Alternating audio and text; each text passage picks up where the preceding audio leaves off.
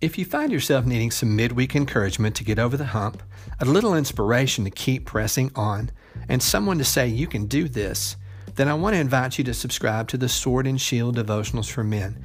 The Sword and Shield Devotionals for Men offers a short, practical scripture reading, a life application and connection with a simple challenge and motivation to keep following Christ and be a light in today's culture.